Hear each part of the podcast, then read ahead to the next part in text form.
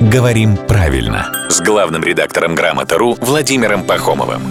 Здравствуйте, Володя. Доброе утро. Вот вопрос про род танца танго. Э, Он может показаться неожиданным, но, с одной стороны, понятно, почему род средний, потому что на «о» заканчивается, да, но, с другой стороны, бывают... Танец-то изначально мужской. Да, бывают И варианты. он танец. Пока я отвечаю, заварите себе чашечку крепкого черного кофе. А, в смысле, и это надолго? слушайте. Хорошо. Нет, в смысле кофе здесь не случайно я сказал.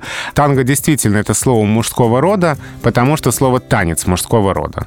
И в газетах начала прошлого века, столетней давности, можно прочитать настоящий танго, аргентинский танго. И как и многие другие слова, мы приводили примеры в нашей передаче и метро, и авто, и кино, и радио. Вот и танго в этом ряду. В списке слов, которые изменили свой род с мужского на средний. И для нас теперь танго только среднего рода. Мы про мужской род не помним, и никого это не беспокоит. О словах трансгендерах в рубрике «Говорим правильно» главный редактор «Грамотру» Владимир Пахомов. Спасибо, Володя.